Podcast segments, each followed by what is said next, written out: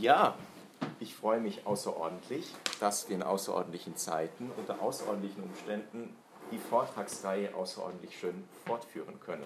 Deswegen würde ich beginnen mit einer kurzen Wiederholung, äh, was so die Grundthematik des Vortrags ist, was war der Ausgangspunkt und wohin wir uns bewegen möchten. Ähm, Thematik war das Formalprinzip der alten Messe und ich bin von einem Vergleich ausgegangen, also wenn wir einen Körper betrachten, den Menschen, dann stellen wir fest, besteht aus einer Fleischmasse, ja, die aber geformt ist. Und was gibt dem ganzen Körper Gestalt und Struktur? Das ist vor allen Dingen sein Skelett.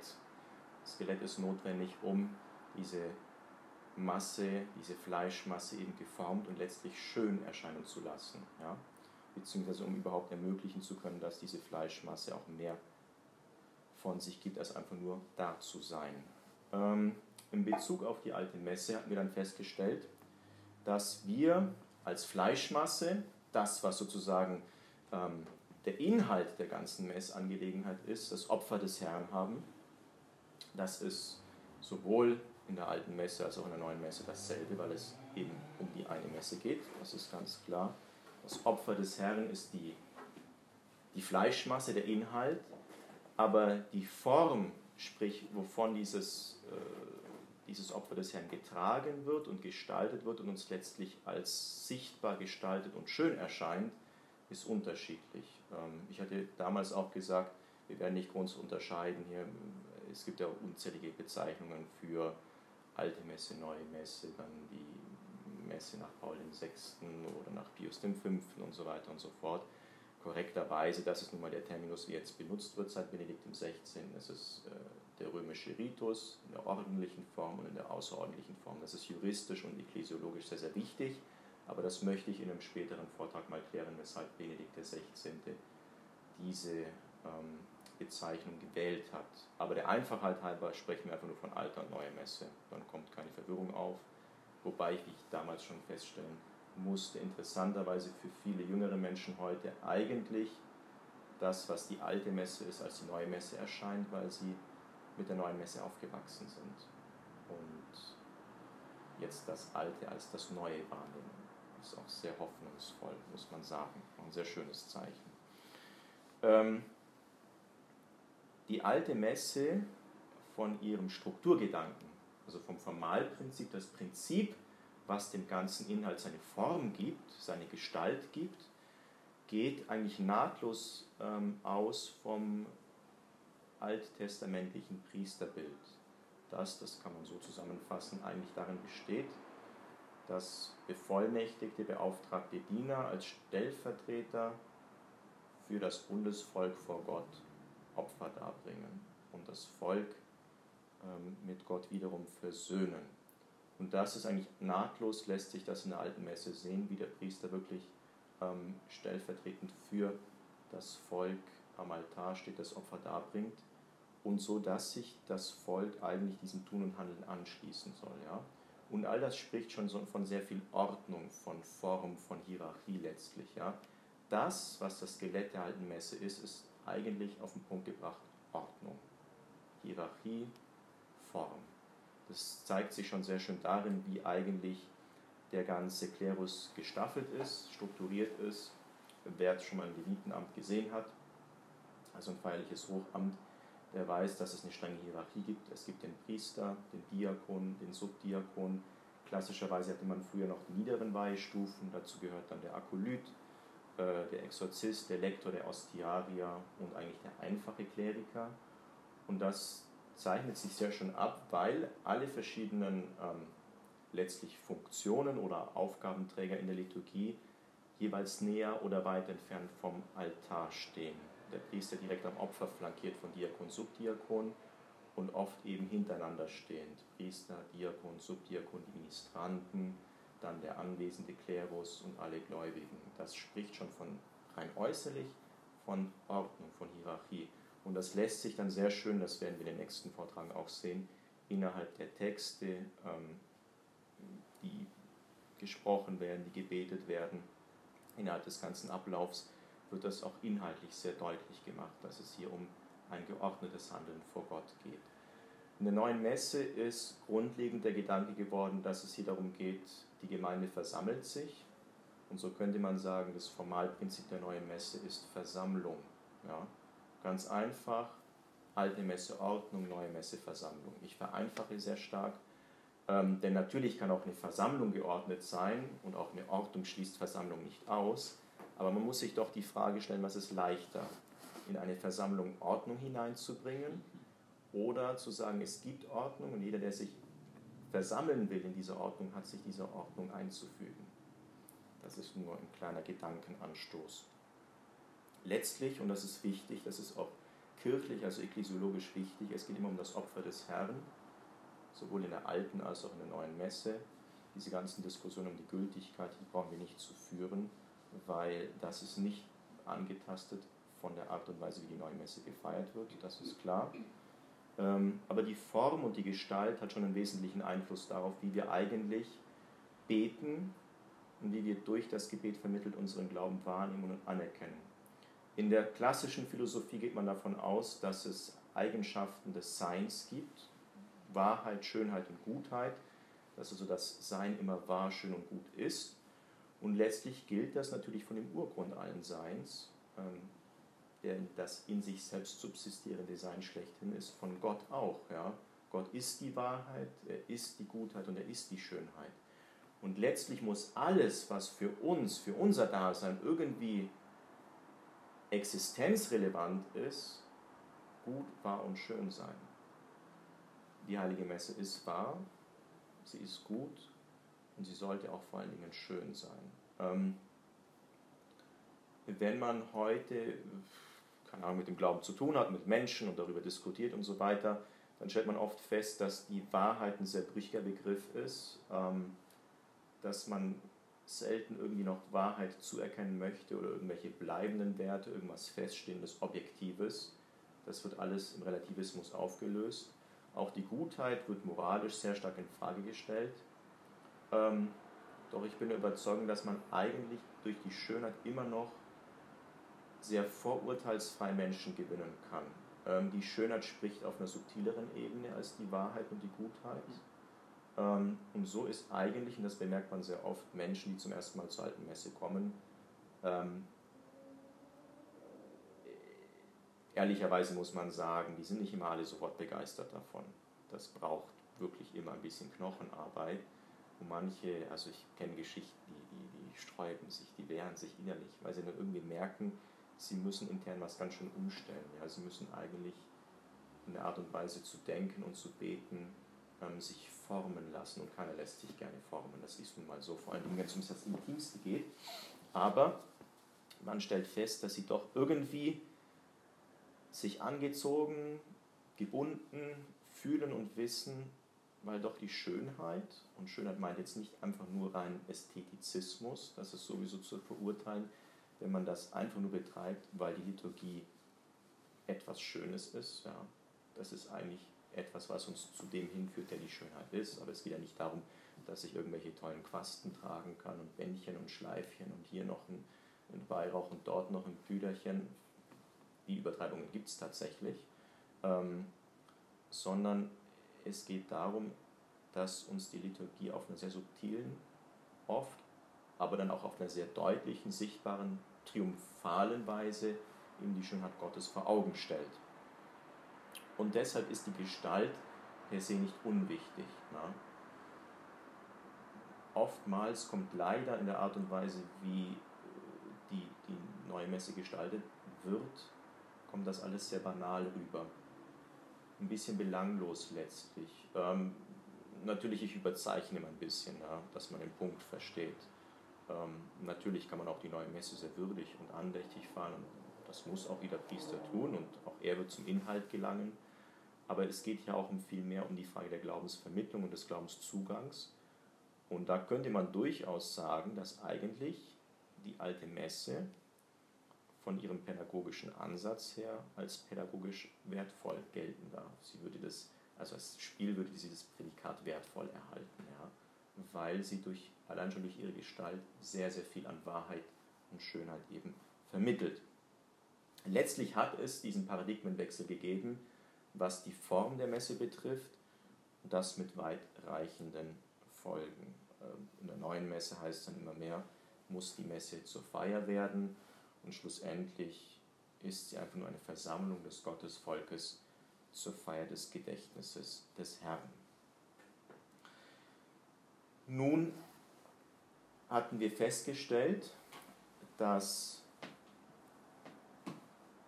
dieses Formalprinzip der alten Messe, dass es hier um ein geordnetes, ein hierarchisches Handeln geht, zwei Aspekte besonders betont. Einmal, dass, um diesen Punkt hatten wir im letzten Vortrag ausgeführt, dass die Messe vor allen Dingen Ausdruck einer geschuldeten Gottesverehrung ist. Ja. Der Mensch hat die Bringschuld, Gott zu verehren und zu verherrlichen, weil er sich vollkommen abhängig weiß von Gott als Geschöpf, dann christlich überführt als Kind Gottes. Und Liturgie und Kult ist eigentlich Anerkennung dieser, dieser Grundsituation, Grundbedingtheit des Menschen. Dass der Mensch abhängig ist und dass er eigentlich wirklich zur Freiheit findet, wenn er diese Abhängigkeit anerkennt. Ähm, und der zweite Aspekt, dass die Messe vor allen Dingen ein Opfer ist. Dieses hierarchische Handeln vor Gott hebt diese zwei Aspekte sehr schön hervor. Das werden wir dann noch weiters betrachten. Ähm, kommt eben sehr, sehr schön zum Ausdruck in vielen, vielen Gesten und Riten, dass wir also eigentlich vor Gott ähm, geschuldete Verehrung darbringen und dass wir in der Heiligen Messe ein Opfer darbringen. Diesen ganzen ersten Aspekt hatte ich schon ausgeführt. Und jetzt möchte ich mich im zweiten Teil des Vortrags auf den zweiten Aspekt konzentrieren, nämlich dass die Opfer, dass die Messe ein Opfer ist. Ähm, ich habe dummerweise den Fehler gemacht, äh, damals hatten wir zwei Seiten geschafft, dummerweise den Fehler gemacht, dass ich mich noch mal ein bisschen mit dem Thema beschäftigt habe und habe die Seiten noch ergänzt zusätzlich. Ja. Also wir werden auch nicht viel weiterkommen heute, aber wahrscheinlich ist das nicht weiter tragisch, weil wir keinen Zeitdruck haben. Also für diesen Vortrag vielleicht schon, aber insgesamt ist eine Vortragsreihe. Ja. Also das kann man beliebig ausbauen und weiterführen. Ähm, und deswegen halte ich es für wichtig, doch ein bisschen weiter zu gehen, ähm, einen kleinen Exkurs einzuschieben und nicht nur speziell sich jetzt einfach einfache Aspekte der alten Messe anzuschauen, sondern irgendwie das größere Ganze äh, darzustellen. Das ist wichtig, ähm, um, um wirklich zu verstehen, worum es geht und was eigentlich immer wieder auf dem Spiel auch steht. Wir können es so machen, wenn äh, eine Stunde um ist oder eine Dreiviertelstunde, dann brauche ich irgendein Handzeichen im Raum. Also aus dem Off, dann weiß ich, jetzt ist es Zeit, vielleicht zum Schluss zu kommen. Das Konzil von Trient hat den Gedanken der Messe als Opfer nochmals besonders betrachtet und gesondert hervorgehoben. Warum? Weil eigentlich auf die Provokation Luthers eine Antwort vom Lehramt her erfolgen musste.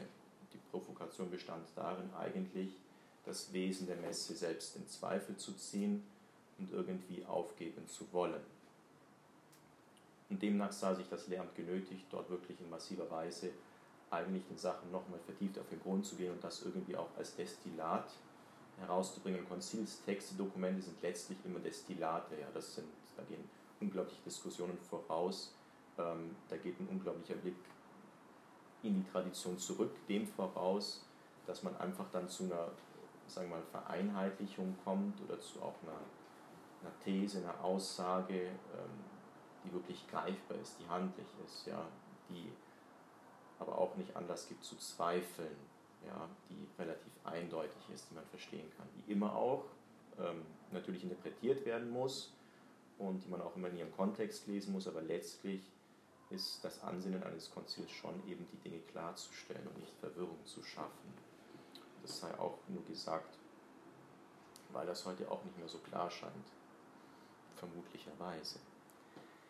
Das Konzil von Trient sagt also, dass die Messe ein Sacrificium verum relativum et proprium ist. Die heilige Messe ist ein Opfer, ein wahres, wirkliches, ein relatives und ein eigentliches Opfer.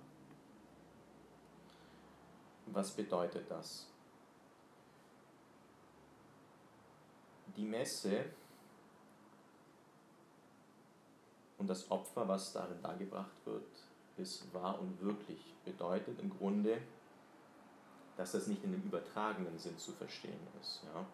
Dass man sagt, das ist eigentlich eine Idee, ein Gedanken, den ich darüber habe, der aber nicht die Realität trifft. Was damit gemeint ist, die Messe, ein Opfer, das ist eine extramentale Angelegenheit. Das ist eine Sache, die unabhängig vom Subjekt geschieht. Ja? Mit anderen Worten, ähm, das gibt es dann der, im Protestantismus sehr stark, dass das, was auf dem Altar liegt, eben Christus ist, solange ich eben daran glaube. Ja? Und wenn ich nicht daran glaube, ist es halt nicht Christus. Wenn ich daran glaube, ist es Christus für mich. Ja? Und sonst ist es ein normales Stück Brot.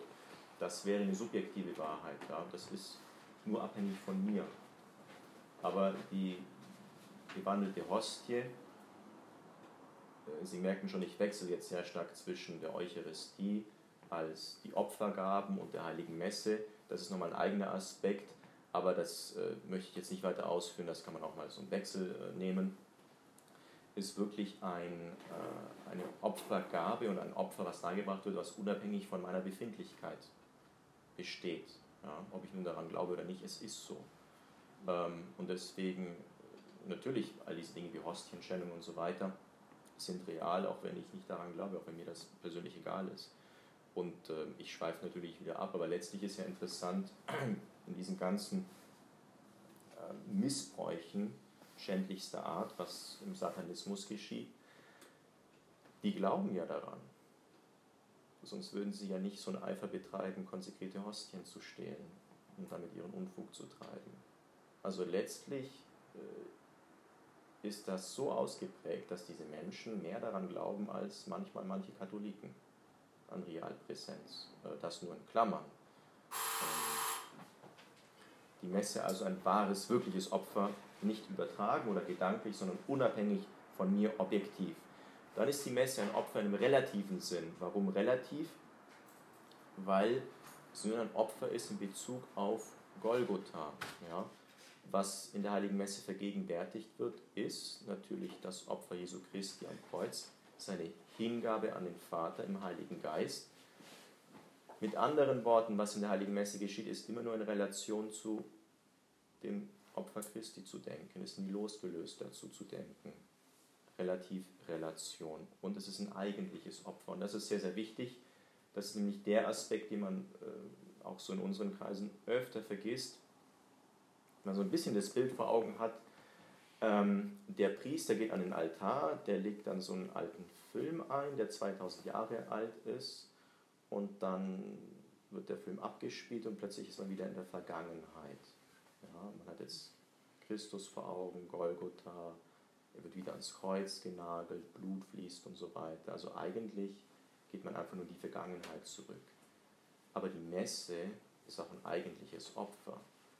Es ist nicht nur so, dass ich einen Vorhang zurückziehe und in die Vergangenheit schaue und sehe oder sehe, wie Christus erneut sich opfert, sondern das ist, was der Priester tut, ist ein Opferakt. Er bringt ein wirkliches Opfer dar. Ähm, die Kirche selbst bringt dieses Opfer dar und die ganze Gemeinde, die Anwesenden und auch die Nicht-Anwesenden sollen in dieses Opfer eingehen. Es ist ein eigentliches und eigenes Opfer. Und jetzt führt das Konzil weiter aus, nur die Art und Weise ist verschieden, denn was damals auf blutige Weise geschehen ist, geschieht natürlich jetzt in der Heiligen Messe auf unblutige Art und Weise. Auch das darf man nicht vergessen. Es gibt ja immer diese allegorischen Messauslegungen, also dass wir eben äh, auf Golgotha sind und Christus vergießt sein Blut und die, die, die Nägel durch die Hände und so weiter. Ähm, als Hinführung stimmt das natürlich, aber das ist nicht das, was geschieht. Christus wird ja nicht nochmal ans Kreuz geschlagen. Er blutet auch nicht nochmal, ja. Weil Christus leidet auch nicht mehr. Warum? Weil er nach seiner Auferstehung sich wo befindet im Himmel beim Vater. Er kann gar nicht mehr leiden. Er kann nicht mehr erneut ans Kreuz ge geheftet werden. Ja. Was also vergegenwärtigt wird, ist das, was den Kern seines Opfers ausmacht, nämlich seine Hingabe an den Vater, seine Lebenshingabe und die wird gegenwärtig gesetzt auf unblutige Art und Weise. Wäre das nicht der Fall, dann wäre eigentlich der Priester ein Henker. Ja? Dann würde er genauso die Henker damals vor 2000 Jahren auch wieder Nägel durch Christi Hände schlagen. Also es gibt schon einen wirklichen Unterschied, das ist klar. Dann ist davon die Rede, ähm, dass jetzt das, was vergegenwärtigt wird, angewandt wird. Also mit anderen Worten, die heilige Messe ist nicht nur eine Erinnerung an etwas, eine bloße kalte Erinnerung an das, was mal geschehen ist, sondern sie will das Ganze auch an uns anwenden, uns hineinziehen in diese Hingabe des Vaters und uns Teil davon werden lassen. Und das ist ein wichtiger Unterschied ähm, zwischen Information und Performation, könnte man sagen. Wenn ich zum Beispiel das Testament lese oder die Heilige Schrift insgesamt, ja, dann kann ich diese Texte mal einfach nur nehmen ähm, als Informationstexte. Ja. Da stehen Informationen drin. Da steht zum Beispiel drin, wie ich leben soll. Da steht drin, wie andere gelebt haben. Da stehen historische Umstände drin. Manchmal vielleicht auch nicht ganz so naturwissenschaftliche Aussagen. Information. Ja. Wenn ich die Heilige Schrift darauf reduziere, habe ich sie nicht verstanden. Was die Heilige Schrift will, ist Performation. Sie will die Veränderung des Menschen. Ja. Ich sehe zum Beispiel die Haltung eines König David. Ich kann ihn als historische Person werten. Ähm, ich kann ihn konkret auch als Fürsprecher anrufen. Aber letztlich muss ich in ihm eine Gestalt sehen, die mit einer Haltung der Frömmigkeit vor Gott steht. Und ich soll durch diese Haltung seiner Frömmigkeit geprägt werden. Ich soll mich davon formen lassen. Ich soll davon lernen, von dieser Haltung. Ja? Das heißt, ich lese den Text als einen Text, der mich wandeln soll, der mich verändern soll. Und genauso ist die Heilige Messe nicht einfach nur Information, sondern Performation. Es gibt merkwürdigerweise eine unglaubliche Gewichtung heute auf die Predigt und auf die Homilie, ähm, die man manchmal auch in unseren Kreisen im Gegenteil wieder zu gering veranschlägt. Es gibt beide Extreme, immer. Ja, man tendiert halt immer in eine Richtung. Aber das hat so diesen Eindruck, das, was eigentlich in der Messe geschieht, ist so sehr verflacht von der Art und Weise, wie es uns entgegentritt, dass man jetzt sich genötigt fühlt, irgendwie durch die Predigt das irgendwie aufzuschmücken, aufzubauschen, dem Ganzen noch ein bisschen einen Kick dazu zu geben.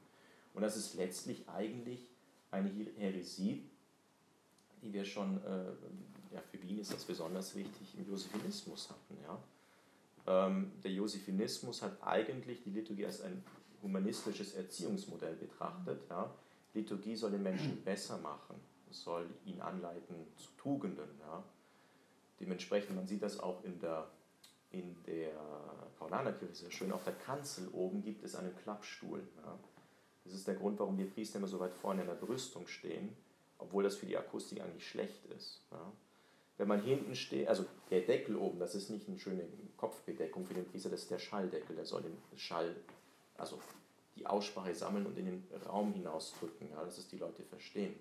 Und deswegen sollte man eigentlich hinten stehen. Aber hinten ist dieses Sitzbrett. Ja.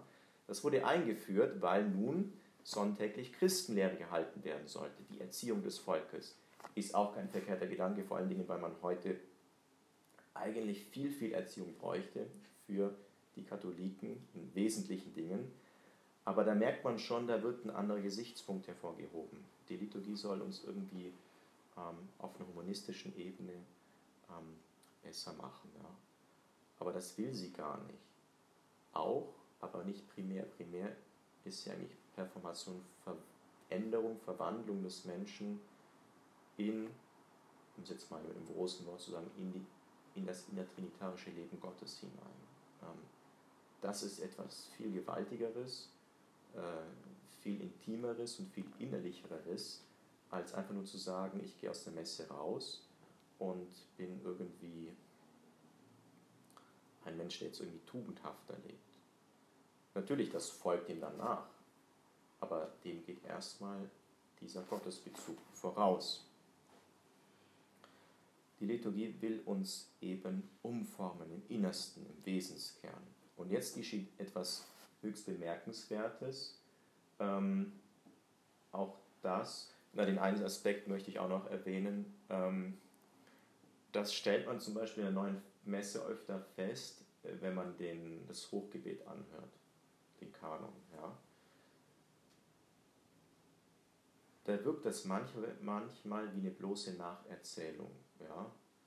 Und manche Priester nehmen sich dann auch die Freiheit heraus, gewisse Worte einzufügen und dann klingt das eher so wie, naja, also damals hat ja Jesus äh, seine Jünger genommen und dann hat er Fleisch, äh, hat, er, hat er Brot und Wein genommen und so hat er dies und jenes gemacht. Das ist in der alten Messe ganz bewusst nicht als Narrativ gedacht, sondern eben als ein aktives Handeln, was Christus eben jetzt vollzieht durch die Person des Priesters hindurch. Also den Priester als Werkzeug nutzt, um dieses Opfer nochmals darzubringen, beziehungsweise um es gegenwärtig zu setzen. Ja. Das tut ja nicht der Priester, sondern der Christus durch den Priester. Ähm, in der neuen Messe wird das manchmal oft so wie einfach eine bloße Nacherzählung, ja, wie wenn man Kindern erzählt, was Jesus beim letzten Abendmahl gemacht hat. Und das geht so ein bisschen eigentlich an dem eigentlichen Aspekt vorbei, dass die Messe auch ein eigentliches Opfer ist in dem Moment, wo sie gefeiert wird.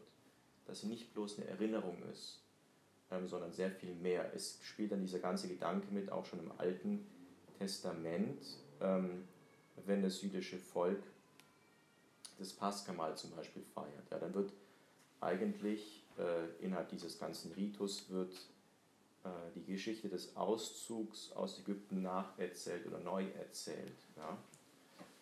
Aber auch hier nicht einfach nur als bloße Erinnerung, was passiert ist, schon, sondern als Gegenwärtigsetzung. Ja? Also das, was damals passiert ist, geschieht jetzt auch aktuell wieder. Ja? Dass ich sage, nicht nur damals hat uns Gott aus Israel befreit, sondern heute hat er uns befreit. Nicht nur damals waren wir in der Knechtschaft des Pharao, jetzt sind wir in der Knechtschaft des Pharao. Heute hat er uns aus Ägypten herausgeführt. Heute hat er uns in das gelobte Land geführt. Heute hat er uns von unseren Sünden befreit. Ähm, und das ist sehr, sehr wichtig. Was in der Heiligen Messe geschieht, ist ein großes Heute. Das ist ähm, nicht nur Vergangenheit, die ich mir anschaue, sondern das ist ein Ist, ein Jetzt, an dem ich teilhaben soll. Und damit erklärt sich auch, weshalb es so wichtig ist, ähm, die Heilige Messe eben über die Jahrhunderte hinweg zu feiern. Ja. Dass eigentlich dieses Heute ein Heute bleibt und dass jeder Mensch sich diesem Heute anschließen kann. Dieses einmalige Opfer Jesu Christi nun wird, kann man sehr schön sagen, eigentlich in den Raum der Kirche hinein ausgedehnt. Und deswegen ist es nicht belanglos, wie die Kirche das tut. Es gibt merkwürdigerweise die die These beziehungsweise äh, die Denke, sage ich mal, dass es im Grunde egal ist, worum die Kirche bittet. Sie ist die Kirche, sie wird es eh erhalten. Sie wird das kriegen, was sie braucht von Gott. Natürlich ist die Kirche die Kirche. Natürlich wird sie nicht untergehen, das ist ganz klar. Aber doch sollte in der Art und Weise, wie sie bittet, zum Ausdruck kommen, was sie braucht beziehungsweise in welchem Verhältnis sie vor Gott steht. Ähm, also einfach nur einen ganzen Haufen von Sachen rauszustreichen und dann zu sagen, ja, wir werden trotzdem alles kriegen, was wir brauchen, ist schon ziemlich gewagt, die These, sage ich mal so, auch wieder sehr vereinfacht. Ja. Das heißt, eigentlich wird das, was damals ähm, an einem historischen Zeitpunkt geschehen ist, jetzt in die Kirche hinein ausgeweitet. Und weil die Kirche das als nun ihr eigenes empfängt, das Opfer Christi, und auch als ihr eigenes Opfer wieder darbringt, verfügt sie auch ein Stück weit darüber, wie sie es darbringt. Ähm,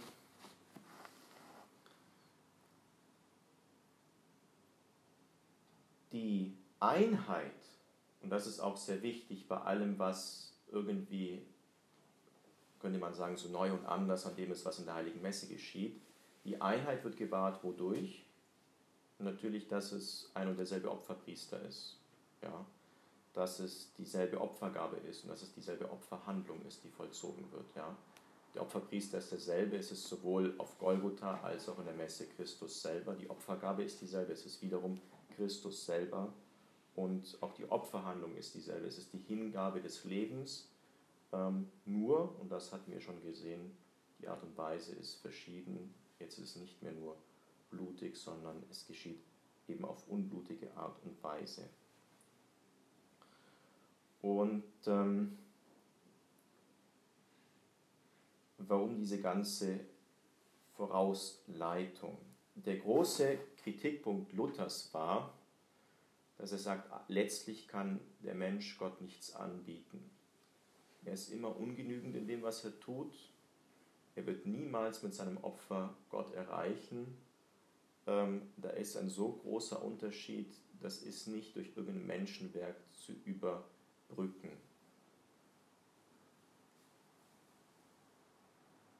Das Entscheidende aber ist, vom katholischen Standpunkt her, dass dieses menschliche Opfer deshalb möglich ist, weil Christus und seine Kirche ein Leib sind.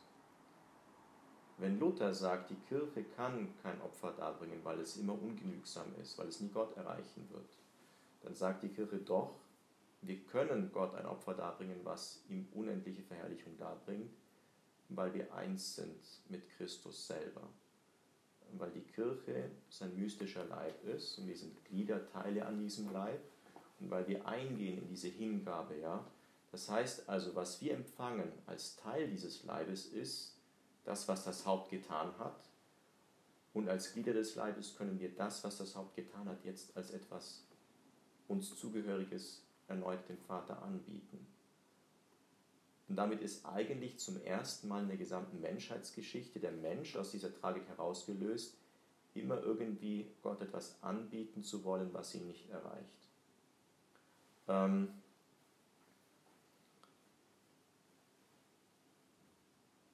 das heißt, die Kirche versammelt sich nicht einfach nur um das Opfer, setzt es gegenwärtig und schaut dann zu, was passiert. Ähm sondern sie wird selbst Mitopfernde. Und genau das meint eigentlich dieses große Wort von der Participatio Actuosa, also die tätige Teilnahme der Gläubigen. Das bedeutet im Grunde, dass ich als einzelne Person innerhalb der Heiligen Messe mir bewusst sein muss, dass ich Teil bin dieses mystischen Leibes und dass ich selbst als Teil dieses mystischen Leibes, der gerade opfert, dem Vater, mich mitopfern muss dass ich also umso mehr ich auf meinen eigenen Willen verzichte, desto mehr Teil dieses Leibes werde und damit umso mehr dieses Opfer oder in dieses Opfer eingehen kann. Ja. Die Kirche versammelt sich nicht um das Opfer Christi, sondern sie empfängt es als ihr eigenes. Sie geht in das Opfer ein und bringt es selbst dem Vater dar. Und das wird an so unglaublich vielen Punkten in der alten Messe sichtbar. Ja. Der ganze Gestus, die Riten, die Kreuzzeichen, die Handlungen, die gesetzt werden, machen so sehr deutlich, dass das, was der Priester da tut, eigentlich ein Opferakt ist. Dass, er wirklich, dass dort wirklich etwas getan wird, etwas dargebracht wird, eine Opfergabe verwandelt wird. Und ähm, natürlich inhaltlich geschieht das auch in der neuen Messe, das ist gar nicht die Frage, aber es wird nicht mehr sichtbar, an so vielen Stellen nicht mehr. Ähm, ja, ich merke schon, ich kann ein bisschen abschweifen. Das sieht man zum Beispiel daran, ähm,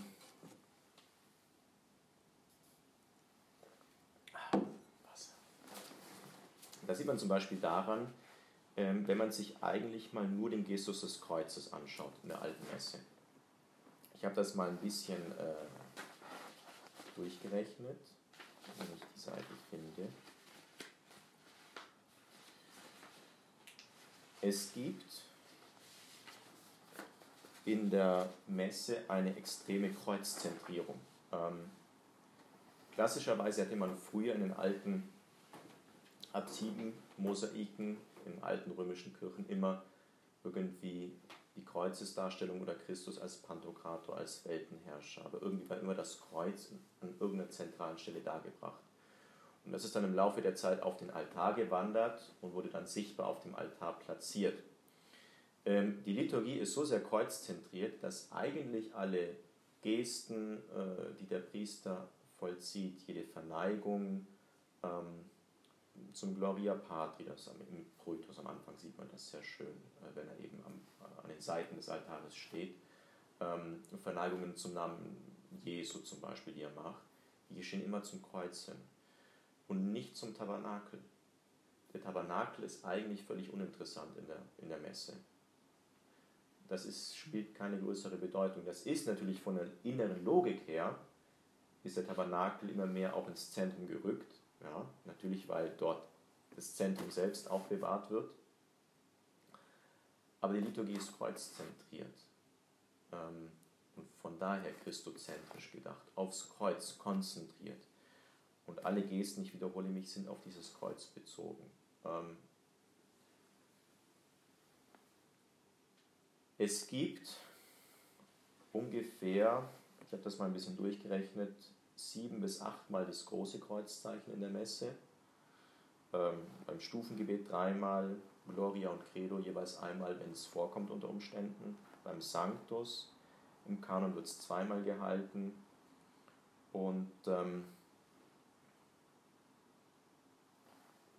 dann gibt es noch verschiedene Segens- und Kreuzgesten. Das ist ungefähr 30 Mal, je nachdem, wie man es dann sieht. Aber wir kommen insgesamt auf 40 Kreuzzeichen in der Messe. Das ist eigentlich, wenn man darüber nachdenkt, eine gewaltige Zahl. Ja. Das ist über die Woche verteilt. Das sind schon viele, viele Male äh, Erlösungszeichen, die vollzogen werden. Und ähm, die kleinen Kreuzgesten, das sind im Kanon 25 Mal, die der Priester vollzieht. Priesterkommunion zweimal, Confiteor, Schlusssegen, Schlussevangelium, Schlusssegen ist auch nochmal das große Kreuzzeichen. Und das ist wirklich gewaltig. Und was wird dadurch betont? Durch die Kreuzzentrierung, durch die Kreuzzeichen, äh, das Opfer Christi. Das Kreuzzeichen ist eigentlich das ähm, Kommemorativum der Passion. Das ist die gedenkende Vergegenwärtigung des Leidens Christi, äh, unserer Erlösung. Ja. Ähm, eigentlich hat das, ähm, ich meine, vielleicht ist der Gedanke auch zu kompliziert, aber das hat eine gewisse Form von Inkarnation an sich. Ja. Äh, dieser Gedanke äh, des Kreuzes, das hatte ich damals schon ausgeführt, eigentlich, es gibt den, den Querbalken, den horizontalen Balken und den Längsbalken, ähm, den vertikalen Balken, die eigentlich von der Symbolik sehr schön Himmel und Erde miteinander verbinden und in der Ausbreitung eben die ganze Welt umspannen. Da, da kommt auch schön dieser Gedanke der Propheten zum Ausdruck, dass alle Völker und Nationen ähm, herzuströmen werden, um das Lamm anzubeten. Dass es eigentlich die Erlösung die gesamte Schöpfung betrifft. Ja? Und nicht einfach nur den Menschen, sondern die gesamte Kreatur, die gesamte Schöpfung. Und ähm, dass dieses, was das Kreuz eigentlich bedeutet für uns, irgendwie in meinem Gestus ähm, eine fleischliche Seite gewinnt. Ja. Die Inkarnation bedeutet ja letztlich, dass hier äh, der Unsichtbare sichtbar wird im Menschlichen. Und dass hier eigentlich das große Ereignis unserer Erlösung irgendwie in mir selbst sichtbar wird. Das Kreuz ist das Zeichen des Heiles, unserer Erlösung und wenn ich das Kreuzzeichen mache, dann bin ich irgendwie eine Leinwand, wo dieses Erlösungszeichen sichtbar wird. Das ist in irgendeiner Variante äh, eine Form von Inkarnation. Ja. Aber das ist nun mal jetzt nur ein Nebengedanke, nur so viel dazu. Ähm, oder um es vielleicht anders zu sagen, dass wir letztlich in unserem Handeln als Christen auch irgendwie Christus sichtbar machen, ja, um es ganz einfach auszudrücken. Ähm, dass wir irgendwie als Menschen ähm, Anteil haben an der Inkarnation und das auch ein Stück weit fortführen. Ähm, das dreht natürlich diesen Gedanken um, weil man geht immer davon aus und sagt, naja, wir sind Menschen und Gott wird Mensch und ist ein Teil von uns geworden aber eigentlich muss man immer die, von der Priorität andersherum denken. Priorität hat nicht das, was wir sind, sondern das, was Gott ist. Nicht das, was wir wollen, sondern was Gott will. Und die ganze Inkarnation geht eigentlich das Erlösungsdenken Gottes geht eigentlich schon der Erschaffung des Menschen voraus, weil in Gott natürlich alles gleichzeitig und von Ewigkeit her vorhanden ist. Ja. Beziehungsweise dieser Gedanke der Erlösung schon da ist, noch bevor es eigentlich eine Kreatur gibt, die erlöst werden muss. Das heißt mit anderen Worten, wenn Christus Mensch wird, wird er nicht Teil von uns, sondern wir werden Teil von ihm. Ich hatte den Gedanken auch nochmal anders ausgeführt in Bezug auf die Eucharistie. Wir gehen immer davon aus, von unserer Perspektive, es gibt Brot. Brot ist ein unglaublich wichtiges Nahrungsmittel, Grundnahrungsmittel und das hilft uns irgendwie zu leben. Ja, ohne Brot geht es halt nicht. Jetzt will Christus zum Ausdruck bringen, dass er eigentlich die Nahrung schlechthin ist für unsere Seele, also wählt er als Gestalt ähm, des für uns zur Speise werdens das Brot. Aber eigentlich ist der Gedanke umgekehrt. Es gibt nur Brot, weil Christus schon von Ewigkeit her uns die Eucharistie schenken wollte. Hm. Und eigentlich kann man das auf sehr, sehr viele Aspekte anwenden und die Priorität umwenden, weil wir aus unserer menschlichen Perspektive heraus denken. Ah, das ist doch klasse, warum schafft Gott überhaupt Brot? Naja, weil es immer nur um die Eucharistie ging. Es ging um nie was anderes, als eigentlich, dass Gott uns zur Speise werden möchte. Ja? Und äh, in diesem Sinne werden wir eigentlich Teil von ihm, erhalten wir Anteil an ihm, indem Christus Mensch wird und die ganze Menschheit dadurch heiligt und indem wir uns einfügen in seinen mystischen Leib ähm, erhalten wir Anteil an dieser Erlösung. Deswegen ist das Kreuzzeichen absolut fundamental und wichtig. Und deswegen muss es sichtbar werden in der Liturgie. Und natürlich kann man sagen, ähm, damit ist das Wesen nicht betroffen, wenn man einfach Kreuzzeichen herauslöst oder sagt, das ist zu viel. Das ist belegt, das weiß man. In der Liturgiereform damals ging es darum, ähm, unnötige Doppelungen abzuschaffen wenn der Bischof seinen Pontifikalsegen gibt, klassischerweise macht er drei Kreuzzeichen in die verschiedenen Himmelsrichtungen. Das wurde reduziert, einer genügt, das ist eine unnötige Doppelung. Ähm, Im Kanon macht man 25 Kreuzzeichen, drei über den Kelch, zwei über die Hostie, ähm, wie der Kelch, Hostie, ein ganzes Wechselspiel. Da steckt eine ungeheure Symbolik drin, nicht unbedingt ein praktischer Nutzen, wobei der auch drin steckt, das werden wir nachher noch sehen. Ähm, aber das einfach nur als eine unnötige Doppelung zu sehen, das ist irgendwie, man hat nicht so ganz verstanden, was das Kreuz eigentlich für uns ist. Ja. Und das, ähm, natürlich muss ich jetzt nicht wie in der Orthodoxie anfangen, mich hier 10.000 Mal zu bekreuzigen. Ja. Und dann auch noch falsch herum, das ist ja furchtbar. ähm, aber das ist so wichtig, das ist so wesentlich. Und warum das so wichtig ist, sehen wir nachher noch. Da möchte ich auf jeden Fall heute noch dazukommen, obwohl wir wahrscheinlich eh schon fast am Ende sind. So, okay, gut. Ähm, das heißt also, das Kreuzzeichen ist der sichtbarste Ausdruck der Verbindung und der Einheit zwischen dem Erlösten und zwischen dem Erlöser und der erlösten Kreatur. Und die geistige Gestalt des Kreuzes wird, das meinte ich mit diesem ganzen Gedanken von Inkarnation, wird eigentlich im Handgestus materialisiert, ja, also wird irgendwie sichtbar, fleischlich an uns vollzogen. Ist eben auch eigentlich ein Gestus, der eine heilige Wirkung nach sich zieht, Segensgestus. Äh, in der neuen Messe ist das weitestgehend abgeschafft bzw. dem Priester überlassen. Ja. Die Liturgie in ihrer Objektivität und Nüchternheit hat das sogenannte Gesetz der Stilisierung angewandt. Ja? Ähm, wenn der Johannes Paul kocht und äh, Salz in die Suppe gibt, wie macht er das? Wahrscheinlich er einfach Salz nimmt und es in die Suppe schmeißt. Ja. Es sei denn, er ist äh, irgendwie ein sehr exquisiter Koch, der das zelebriert, dann wird er das vielleicht noch so ein bisschen durch die Finger spielen lassen. Ja? Aber im Grunde, mit Salz gibt es in die Suppe. Ähm, auch der Priester gibt manchmal Salz in die Suppe, wenn er zum Beispiel Weihwasser weiht. Ja, und wie tut er das? Er macht das stilisiert mit dem Zeichen des Kreuzes. Ähm, wenn der Priester eine Salbung vollzieht, Zeichen des Kreuzes. Wenn der Priester die Eucharistie austeilt, Zeichen des Kreuzes. Das ist übrigens kein Segensgestus, das ist kein Segen, den ich empfange. Ja?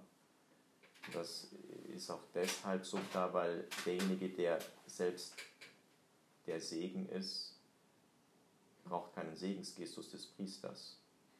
Das ist eigentlich ein stilisierter Gestus, wo es nicht darum einfach geht, plomp, hier in die Hand, plomp, sondern das ist etwas Heiliges und etwas Heiliges übergebe ich mit heiligen Zeichen. Gesetz der Stilisierung nennt sich das. Das fällt alles weg und das ist so, in so vielen Bereichen erweckt das dann diesen Eindruck, dass es irgendwie so belanglos ist, was da geschieht. Ähm, beziehungsweise nicht sehr tiefgründig ist. Das heißt, wir brauchen die Form so wesentlich, weil die Menschen sind. Und die Form führt uns erst zum Inhalt. Ja? Die neue Messe ist in der Gefahr, dass man nicht zu ihrem Inhalt kommt, weil die Form so belanglos erscheint. Ähm, für uns Priester, die wir die alte Messe zelebrieren, muss man ehrlicherweise auch sagen, sind wir in der Gefahr, den Inhalt nicht zu sehen vor lauter Form. Natürlich besteht immer die Gefahr, das alles nur für äußerlich zu tun. Äh, das ist letztlich, aber die Pädagogik hinter der Form, die besteht, ist noch eine viel größere als hinter einer Form, die nicht besteht. Ja. Das heißt also, in allem, was da geschieht, was getan wird, wird immer irgendwie signalisiert, es ist was Heiliges, ein Gestus, der vollzogen wird, der eben nicht einfach nur banal ist, ja, nicht wie Frau, Frau Müller eben die Suppe würzt, ja, sondern das ist irgendwie etwas Heiliges im Zeichen des Kreuzes, weil durch das Kreuz wurden wir ähm, erlöst.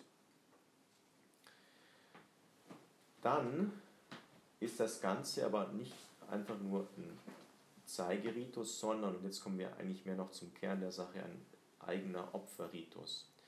Ähm, ich würde allerdings dort ein bisschen weiter ausholen.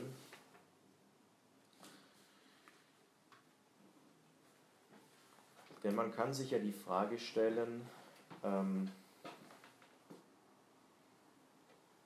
was ist überhaupt ein Opfer? Jetzt ist das eine Riesenfrage, die ich nur ganz kurz eingrenzen möchte.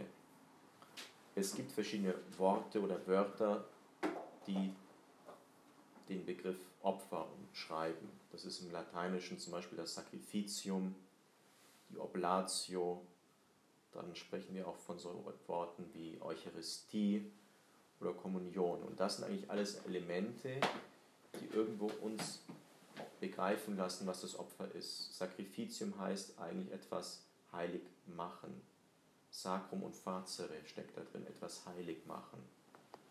Äh, vielleicht auch etwas heilig machendes. Ja?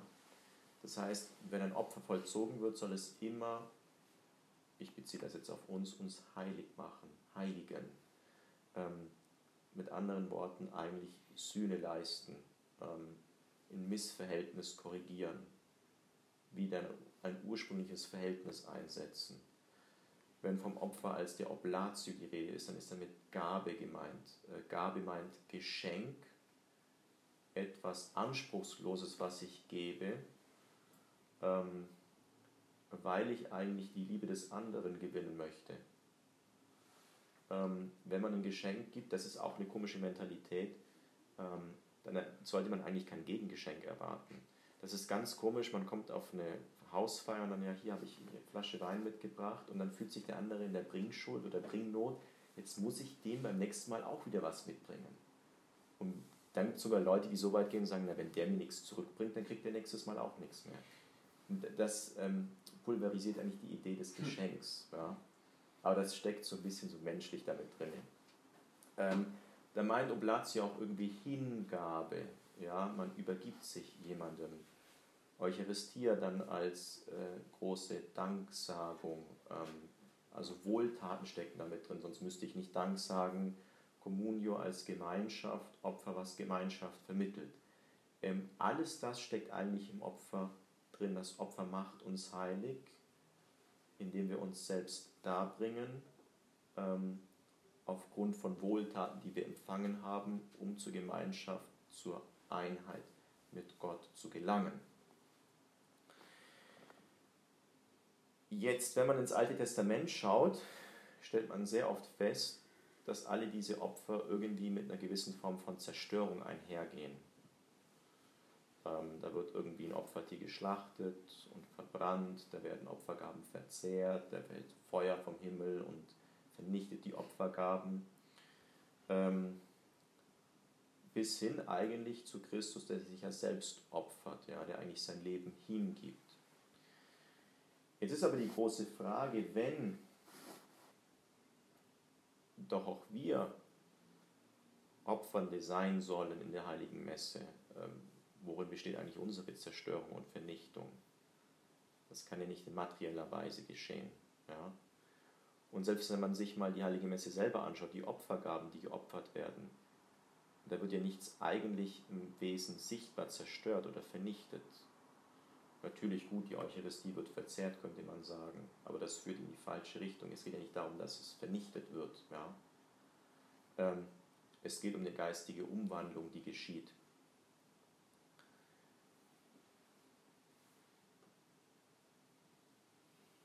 Und jetzt ist es ganz wichtig ähm, zu verstehen, in der Vergeistigung dieses Zerstörungsgedankens oder Vernichtungsgedankens ähm, wird maßgeblich eigentlich ähm, der Ritus, in dem dieses Opfer vollzogen wird. Mit anderen Worten,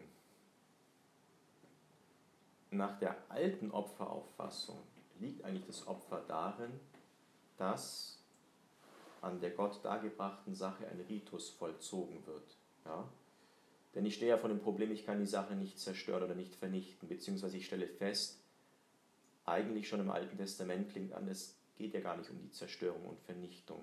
Ähm, es gibt die alttestamentliche Kultkritik schon bei den Propheten, wo es immer mehr darum um ein geistiges Opfer geht. Ja? Es geht immer mehr darum, um eigentlich ein zerknirschtes Herzen, um Demut. Ähm, und selbst bei Christus, wie es dann heißt, äh, er sagt, Mitleid will er und nicht äh, Opfergaben, ja. Es geht um eine Vergeistigung, ja. Aber diese Vergeistigung muss sichtbar bleiben.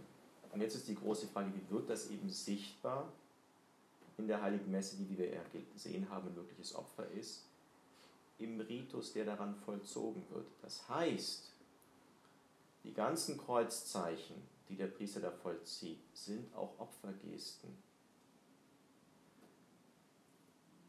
Und wenn das alles wegfällt, dann werde ich eigentlich nicht mehr diesem vergeistigten eigentlichen Opferbegriff gerecht. Inhaltlich ist das Opfer natürlich gegeben, aber der Ritus selber, also die Handlungen und die Art und Weise, wie dieses Opfer dargebracht wird, sind eben nicht einfach nur zufällig und beliebig, sondern sind eben selbst ein Opfergestus, sind selbst eben irgendwie maßgeblich, um das, was geschieht, auch als Opfer auszuzeichnen. Das heißt, eigentlich, wenn ich da anfange, auch diese Gesten zu verändern, die ja über Jahrhunderte wirklich gewachsen sind, die, die, die sehr organisch gewachsen sind, die sich in einer unglaublichen Tiefe entwickelt haben, das irgendwie anzupacken, umzustellen, irgendwie als Beliebigkeit hinzustellen, ähm, das verdunkelt auf so extreme Art und Weise eigentlich den Opfergedanken der Messe. Ja? Und das ist etwas, was man eben massiv feststellt heutzutage. Wer spricht noch überhaupt von Opfer? Wer spricht davon, dass die, dass die Messe ein Opfer ist? Was man maximal noch hört, überhaupt, äh, sagen wir mal, an theologischen Hochschulen heute ist, man spricht von Solidarität. Das ist vielleicht noch das, das wo man sich am meisten dem Opferbegriff annähert. Ja? Ähm, das ist nicht mehr en vogue. Opfer ist so ein antiquierter und alter und, und hässlicher Begriff, das hat gar nichts mehr verloren in der neuen schönen Welt. Ja? Das passt überhaupt nicht. Weil Opfer immer davon spricht, irgendwie von Bringschuld, es spricht irgendwie immer von einem Missverhältnis. Ähm, und dieses Missverhältnis ist nun mal die Folge der Erbsünde und die Erbsünde selber, das ist ganz massiv vorhanden und das haben alle Religionen auch äh, vor dem Christentum verstanden, dass der Mensch in einem gewissen Missverhältnis steht. Das heißt, das irgendwie anzutasten, ist schon irgendwie massiv, würde ich sagen. Ja. Ähm, ich habe nochmal einen Blick in die, wo das sehr also wirklich massiv zum Ausdruck kommt. Das sind vor allen Dingen die äh, Opfergebete, ähm, also bei der Gabenbereitung. Und jetzt muss ich nur dieses richtige Blatt finden von der Zettelwirtschaft, die man in der Liturgiereform massiv ähm, verändert hat. Und da möchte ich nur mal ein Beispiel geben, damit das ganze Komplizierte, was ich jetzt gesagt habe, irgendwie ähm, hoffentlich greifbar wird. Ja? Ähm, also, nochmal kurz zur Wiederholung. Ähm, ein Opfer wird dargebracht. Im Opfer ist auch immer wieder dieser Gedanke der Zerstörung und Vernichtung eingeschlossen. Das vergeistigt sich. Es geht um die Zerknirschung und die Demut des eigenen Herzens in der eigenen Darbringung. Aber doch muss auch in der Opfergabe irgendwie im weitesten Sinne eine Vernichtung stattfinden. Die kann aber nicht stattfinden, weil es hier um Christus selber geht. Ja. Deshalb hat sich das verlagert, also ich vereinfache sehr stark, beziehungsweise mache das sehr plakativ, eigentlich auf den Ritus, der vollzogen wird. Ja. Der Ritus selbst vollzieht das Opfer. So, nehmen wir mal das Opferungsgebet her. Ähm, wenn der Priester ähm, bei der Gabenbereitung die Hostie opfert, Brot opfert, ja, ganz am Anfang. Da heißt es dann, Nimm an, heiliger Vater, allmächtiger, ewiger Gott, diese makellose Opfergabe, die ich, dein unwürdiger Diener, dir meinem lebendigen und wahren Gott darbringe, für meine unzähligen Sünden, Fehler und Nachlässigkeiten, für alle Umstehenden und auch für alle lebenden und verstorbenen Christgläubigen, damit sie mir und ihnen zum Heil gereiche, zum ewigen Leben. Amen. Daraus wurde dann Gepriesen bist du, Herr, unser Gott, Schöpfer der Welt. Du schenkst uns das Brot, die Frucht der Erde und der menschlichen Arbeit. Wir bringen dieses Brot vor dein Angesicht, damit es uns das Brot des Lebens werde. Gepriesen bist du in Ewigkeit, Herr, unser Gott. Versteht ihr, das ist schon irgendwie ein bisschen traurig. Ähm, aber ohne jetzt die Kritik zu überspannen. Natürlich kann man sagen, dass implizit auch irgendwie alles das mitschwingt, was im alten Opfergebet gesagt wurde, in einem sehr, sehr weiten Rahmen. Ähm, natürlich hat auch das, was dort gesagt wird, seine Berechtigung. Aber letztlich kommt nicht mehr klar zum Ausdruck, worum es eigentlich geht. Und das ist dieses große, große Problem des Relativismus, den wir heute haben, es kommt nicht mehr klar zum Ausdruck, worum es eigentlich geht. Und da sieht man auch sehr schön das Formalprinzip, was ich vorhin ausgeführt hatte, im einen Ordnung, im anderen Versammlung. Versammlung klingt ungefähr so, Schöpfer der Welt, du schenkst uns Brot, die Frucht der Erde und der menschlichen Arbeit. Schön. Hierarchie und Ordnung. Ich, dein unwürdiger Diener, bringe dir dieses Opfer dar. Für mich selber für alle Umstehenden, für alle lebenden und verstorbenen Christgläubigen. Das ist Hierarchie, das ist Ordnung.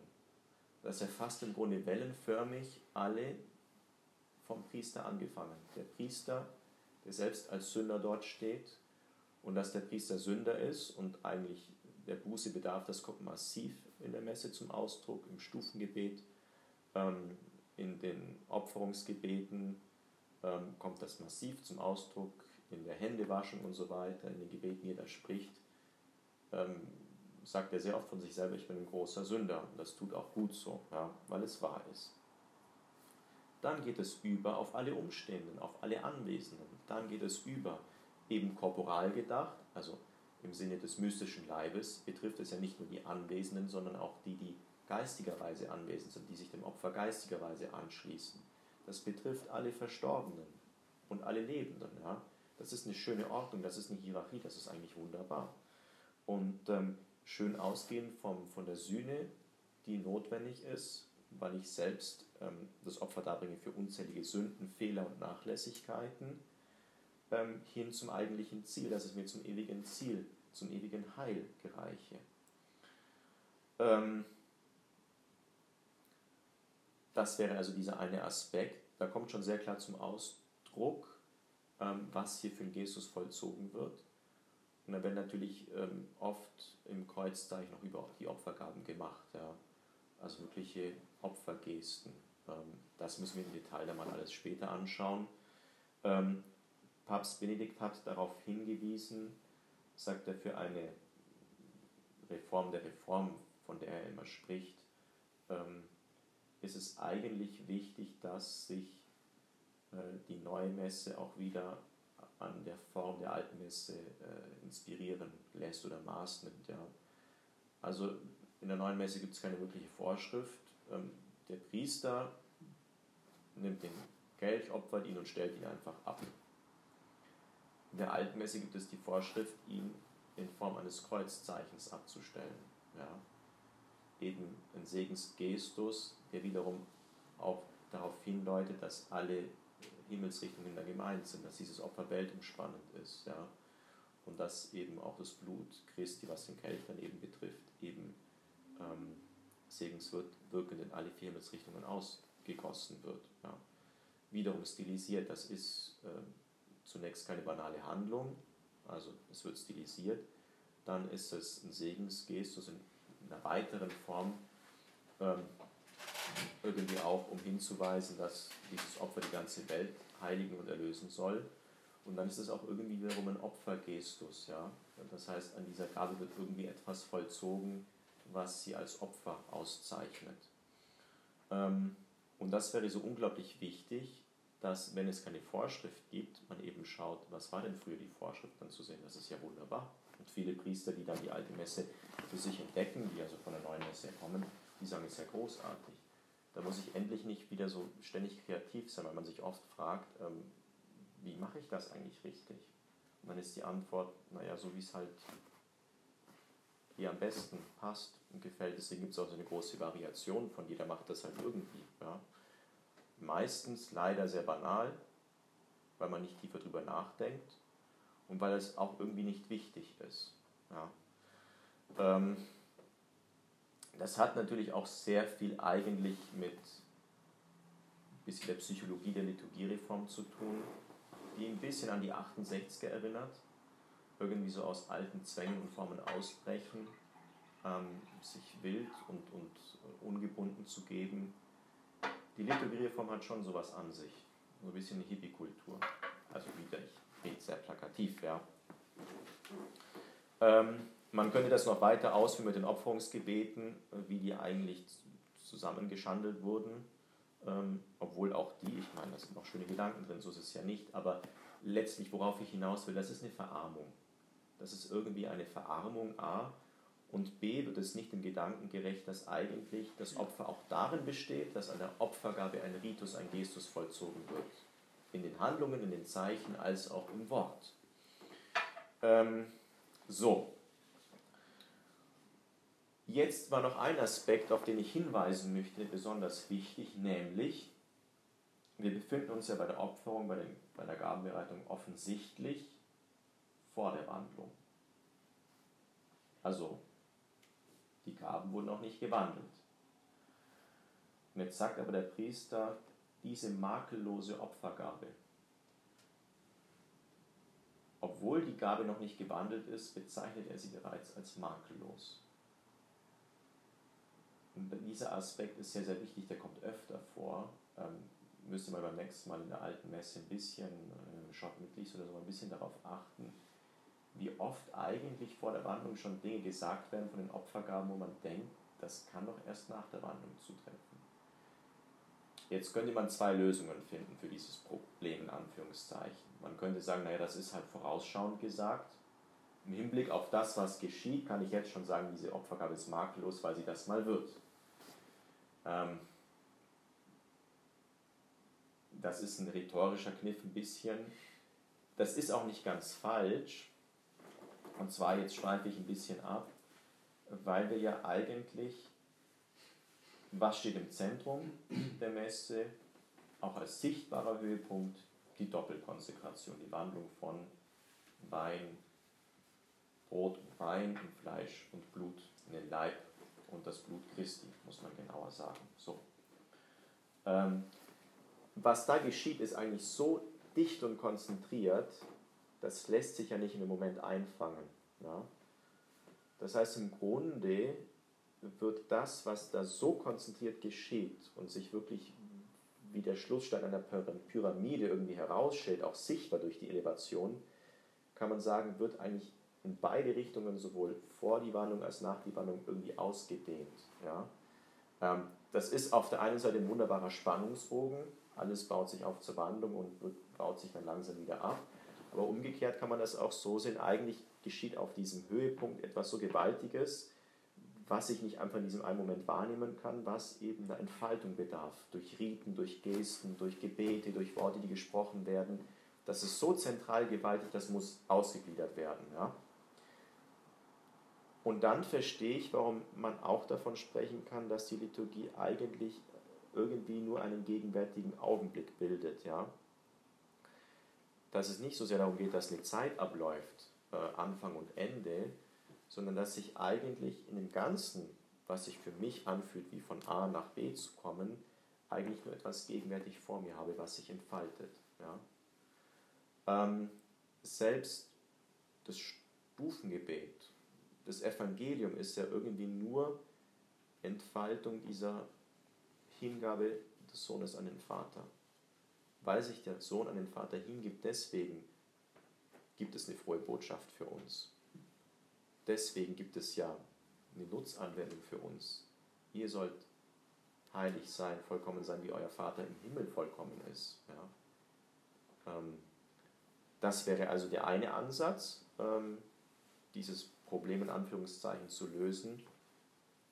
Aber viel wichtiger, und darauf wollte ich eigentlich schon ähm, ganz am Anfang hinaus, ähm, daran sieht man sehr schön, dass die Kirche hier wirklich ein eigentliches Opfer darbringt. Denn wer ist denn die makellose? Die makellose Braut ist die Kirche selber. Da schwingt so eine Vieldeutigkeit und Mehrdeutigkeit mit, dass eigentlich die Opfergabe, die auf dem Altar liegt, ist zunächst mal einfach nur das Brot, was da liegt, was man als reine Nahrungsgabe bezeichnen kann. Ja? Das wird aus reinen Ingredienzen gewonnen, reinste Zutaten. Deswegen, Klammer auf, ist Brotbacken auch eine wunderbare Tätigkeit, Klammer zu. Ähm, ist auch von der Symbolik her wunderschön, aus reinen Körnern gewonnen, die werden gemahlen und aus dem vielen wird ein einziges, was uns sich präsentiert als ein schönes, weißes, rundes. So. Also es ist eine natürliche Gabe, die wir Gott geben.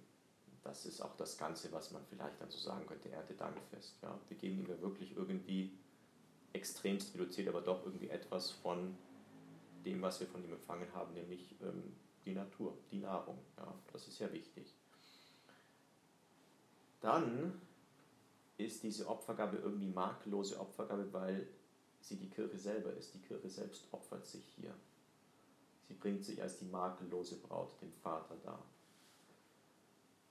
Und dann, weil wir Glied der Kirche sind, weil wir Teil der Kirche sind, sind auch wir selbst wiederum auf diesem Altar.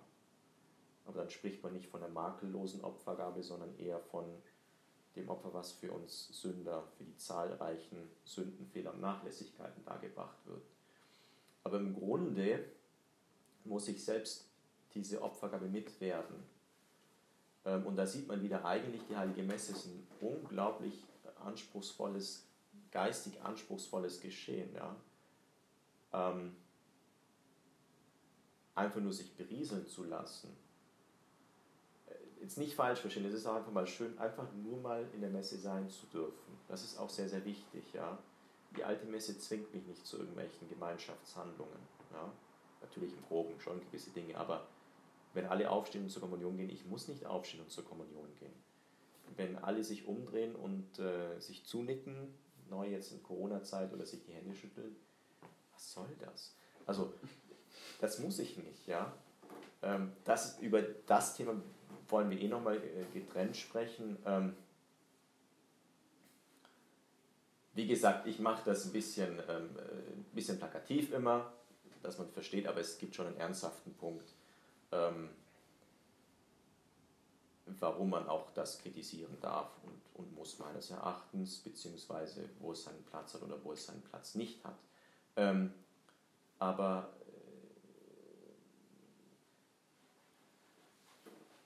das, äh, wovon hatte ich jetzt gerade nochmal gesprochen, bevor ich da. Genau, die alte Messe zwingt uns nicht, ja.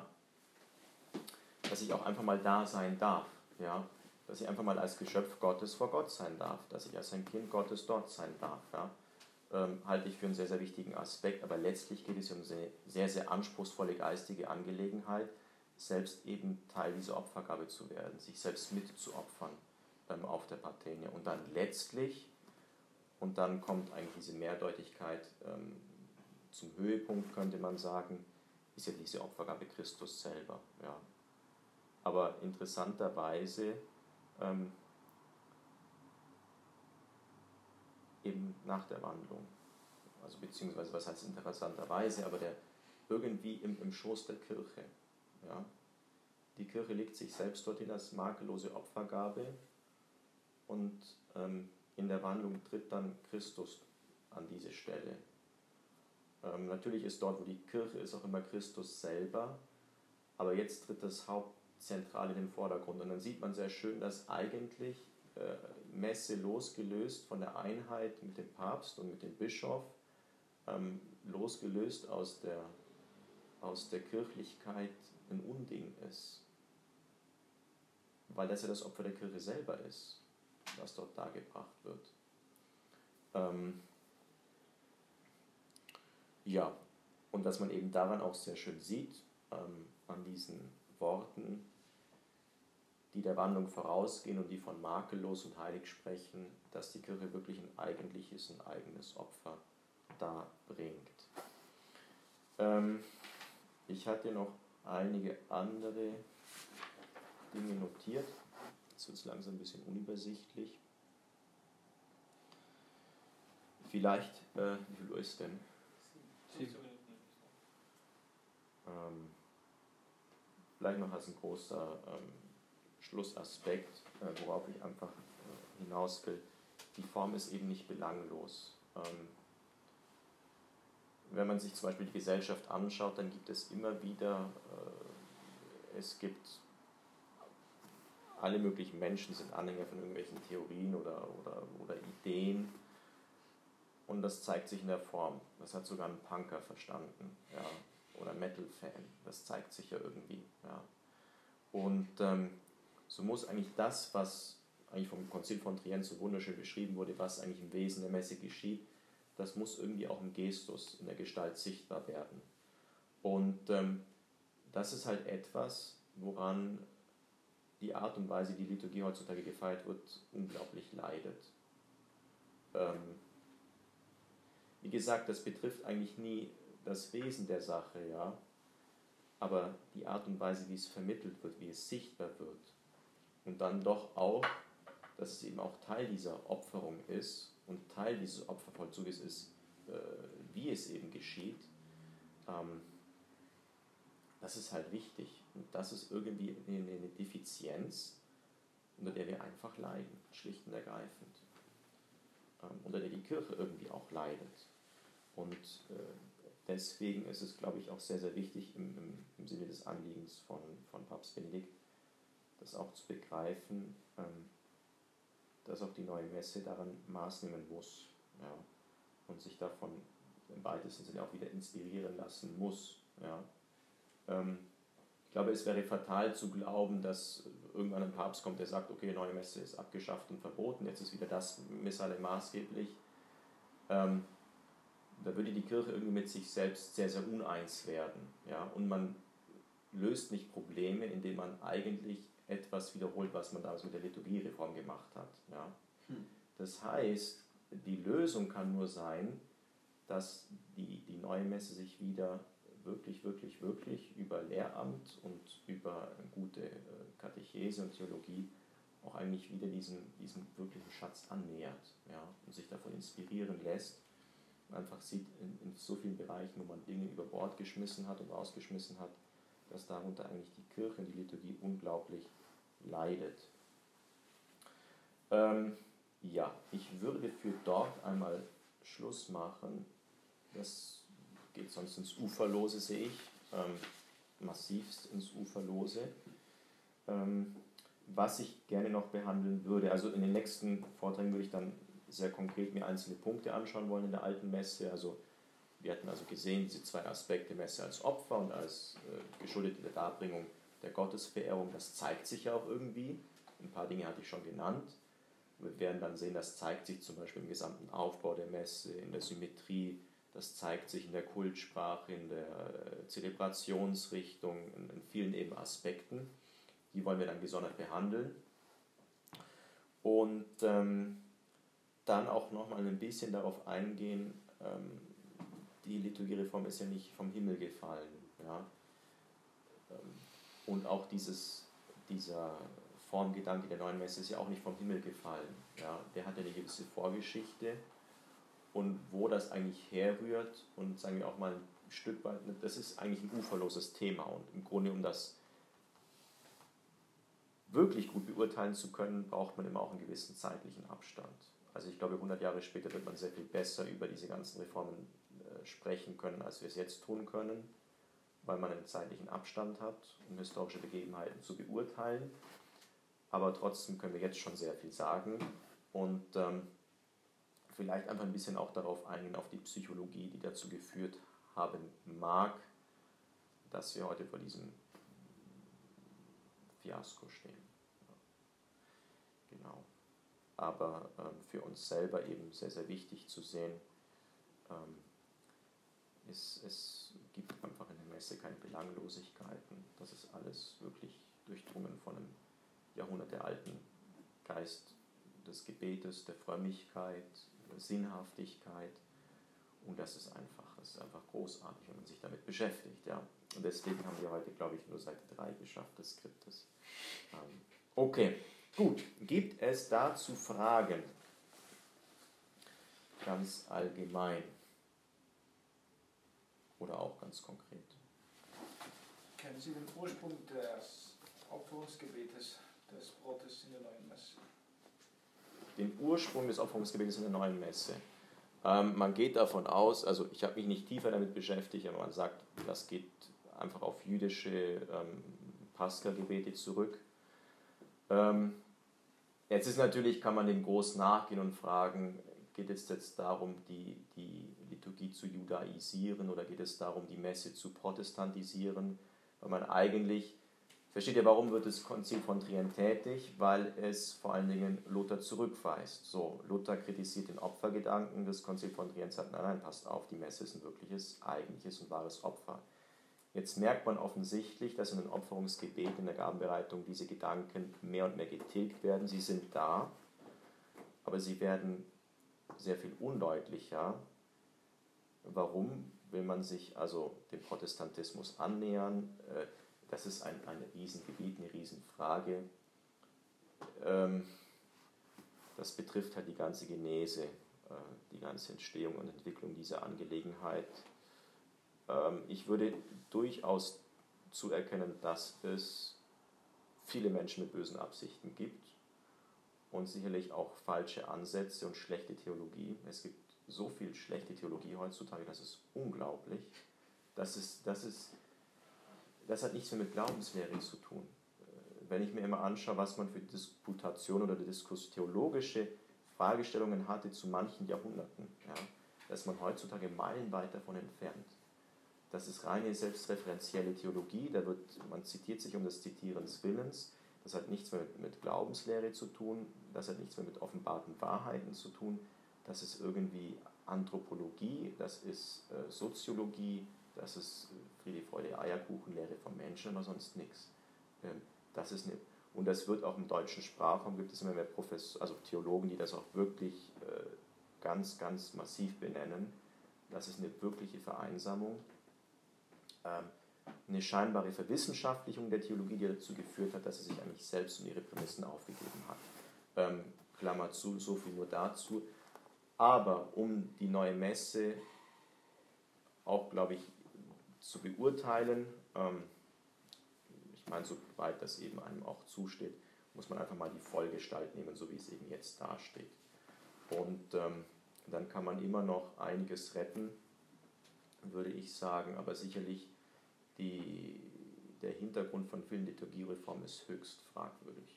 Ähm, und wenn man sich da mal anschaut, äh, auch Konzilsdokumente, also Sacrosanctum Concilium, was sich speziell mit dieser Frage also beschäftigt, Liturgie, was das ist, und, und durchaus wichtige Aussagen tätigt, äh, das hat mit den Reformen nachher nichts mehr zu tun. Ähm, selbst noch, ähm, zum Beispiel Pius XII, der hat ja noch massiv versucht, mit seiner, mit seiner Enzyklika gegenzusteuern oder auch dann noch Paul VI. Aber da ist einfach die Dynamik, die da losgetreten wurde, die, die hat man nicht mehr eingefangen. Und die hat man bis heute nicht einfangen können. Und das wird auch nicht so schnell funktionieren. Ähm, das ist alles zu so einer äh, Beliebigkeit geworden. Also ich kann mich erinnern, ich war damals, ähm, mit Vater James waren wir mal in Burma, in Myanmar und dort in, in Mandalay, äh, wunderbaren Bischof zugebracht. Da war es interessant, in Burma war es genau umgekehrt. Da waren die Priester uns feindlich gesinnt und die Bischöfe uns wohlgesonnen. Die Bischöfe hießen natürlich Peter und Paul. Das war waren tolle Bischöfe da. Und dieser Paul, der ist leider in der Woche vor aller Seen jetzt verstorben. Ja, also großartiger Mann auf jeden Fall. Und dort haben wir ihn zugebracht in dem Priesterhaus und dann sitzt er irgendwo am Tisch. Das war so quasi in der Rezeptionslobby. Das ist dann so ein Priester rum mit irgendwie so, so gammeligen Schriften und schreibt dann da so rum und so. Ah, was macht er denn da so, frage ich ihn, sagt er, ja, er macht gerade die Übersetzung ähm, vom neuen Missale ins Burmesische. Wenn das so unter diesen Umständen geschieht, das ist, da sieht man schon irgendwie, dachte ich mir zu dem Zeitpunkt, das kann ja nur im Chaos enden. Hm. Ja, wenn man, wenn man das mal so breit tretet und das alles so sehr ich meine, ich schweife jetzt extrem ab, aber schon das Problem mit den, mit den Sprachen und Übersetzungen ist ein massives, denn sobald ich anfange, ähm, quasi die Liturgiesprache mit der äh, gesprochenen Sprache in eins zu setzen, die wandelt sich ja die ganze Zeit. Ähm, man muss sich ja nur mal Bibelübersetzungen aus den 50er Jahren anschauen oder davor.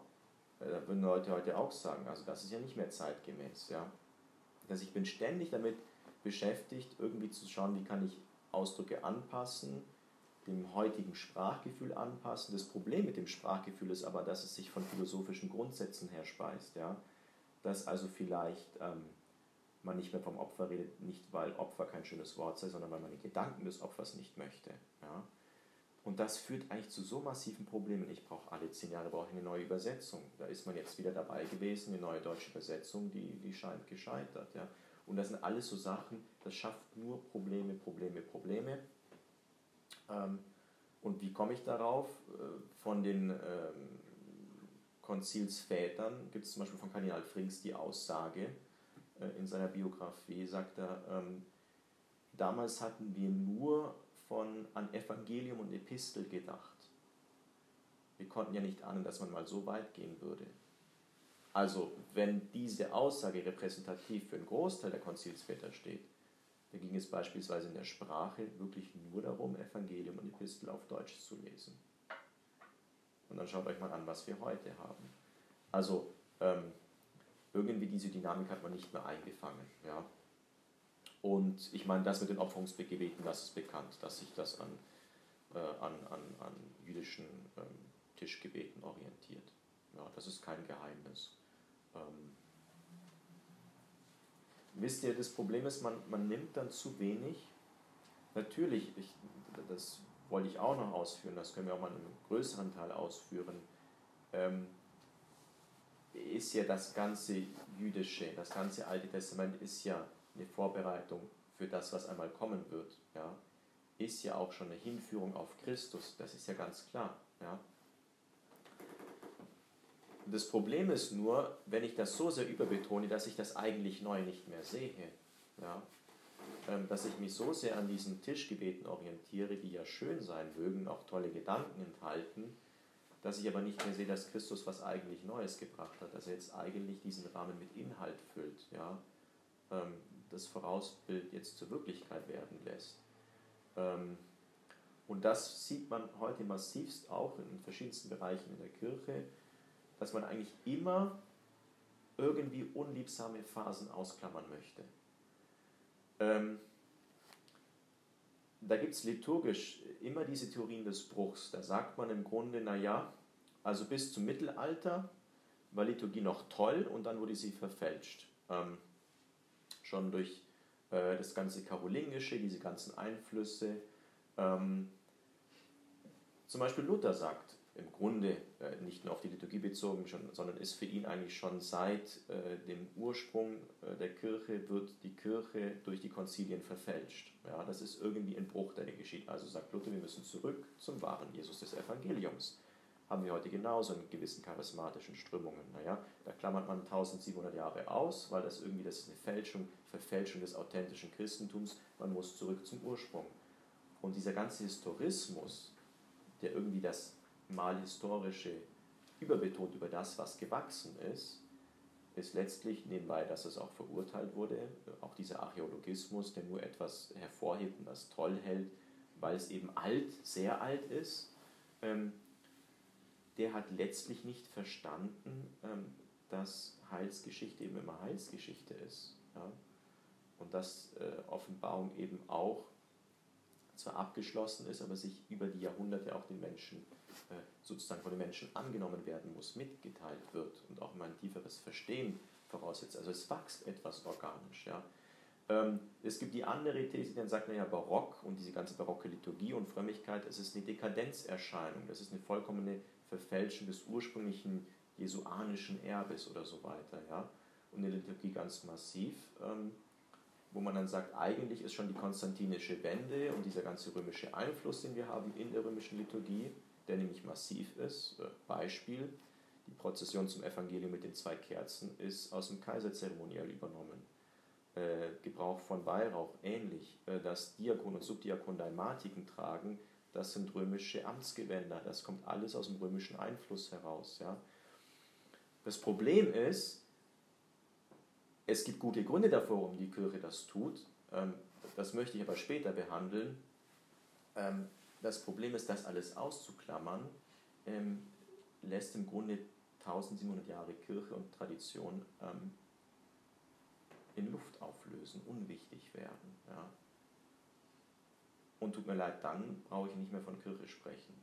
Weil warum soll mir einer sagen, mit welchem Recht soll mir einer sagen, dass es das ist, was Christus vor 2000 Jahren gemacht hat, wenn ich keine nahtlose Anschlussstelle habe? Ja?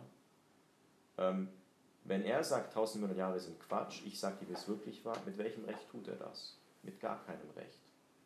Und ich kann sagen, es war so und es muss so sein, weil ich nahtlos diese Anknüpfungsstelle habe durch die Tradition. Ähm, so, und dann eben hier mit diesen Opferungsgebeten ähm, ist letztlich, weil man auch diese ganze Romanisierung der Liturgie ablehnt und wahrscheinlich dann eben wieder zum jüdischen Erbe zurückkehren möchte, scheinbar, aber nicht begreift, ähm, dass nun mal die katholische Liturgie nicht jüdische Liturgie ist. Ja. Und zwar ganz massiv nicht. Und interessanterweise gibt es Geschichten, auch Bekehrungsgeschichten von Juden, die die Messe besucht haben und eigentlich in vielen, die alte Messe sage ich ja, und in vielen Gesten und Riten, die der Priester vollzieht, eigentlich ähm, Kulthandlungen aus dem Tempelkult wiedererkennen konnten. Äh, der Pater James hat sich ja mal mit sehr beschäftigt, da lassen sich unglaublich interessante Parallelen feststellen.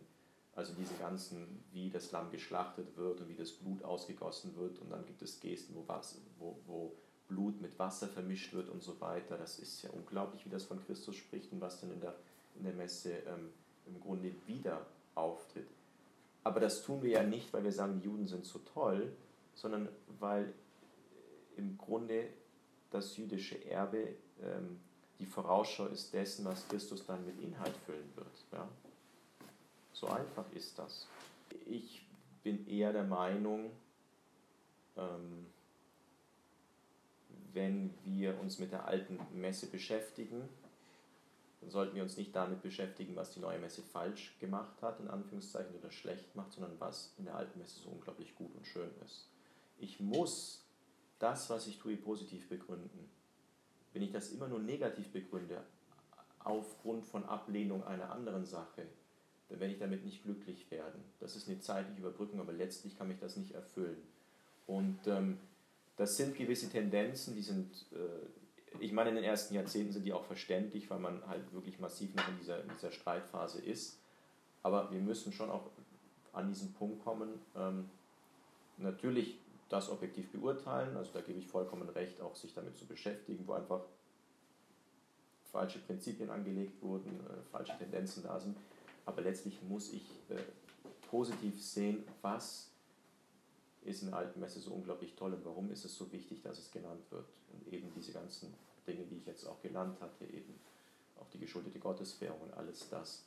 Und dann kann ich eigentlich anhand des Negativbeispiels wieder etwas lernen positiv. Und wenn wir das nicht tun, dann haben wir aus der ganzen Krise der Kirche nichts, nichts kapiert und nichts Positives gezogen. Ähm, wenn diese ganze Krise nicht dazu führt, dass Probleme offengelegt werden und wir wieder lernen und sehen, was eigentlich an Schönen und Guten da ist und das auch wirklich bejahen und vernünftig bejahen, ähm, dann würde ich sagen, sind wir sogar Teil der Krise. Ja. Aber um jetzt konkret zu werden, ich habe mich damit nicht beschäftigt, was dann noch an anderen Teilen. Da gibt es andere gelehrte Bücher. Ähm, es ist aber auch ehrlicherweise oft ähm, sehr undurchschaubar. Äh, wobei es auch Studien tatsächlich gibt zu, zu dem ganzen, ähm, also das kann man ja auch klar sehen, die Leseordnung zum Beispiel, auch ähm, die, äh, die Orationen, die Gebete, die umgestellt wurden, ähm, Wörter, die geändert wurden, Wörter, die herausgenommen wurden, äh, statistisch, was hat sich, welcher Wortschatz hat sich wie verändert. Da kann man schon ziemliche Tendenzen herauslesen, aber damit habe ich mich nicht beschäftigt. Also wie gesagt, da könnte man mal nachschauen, aber das sollen andere tun. Das ist nicht so mein Interessensgebiet. Gut, dann machen wir Schluss und ich sage vielen Dank.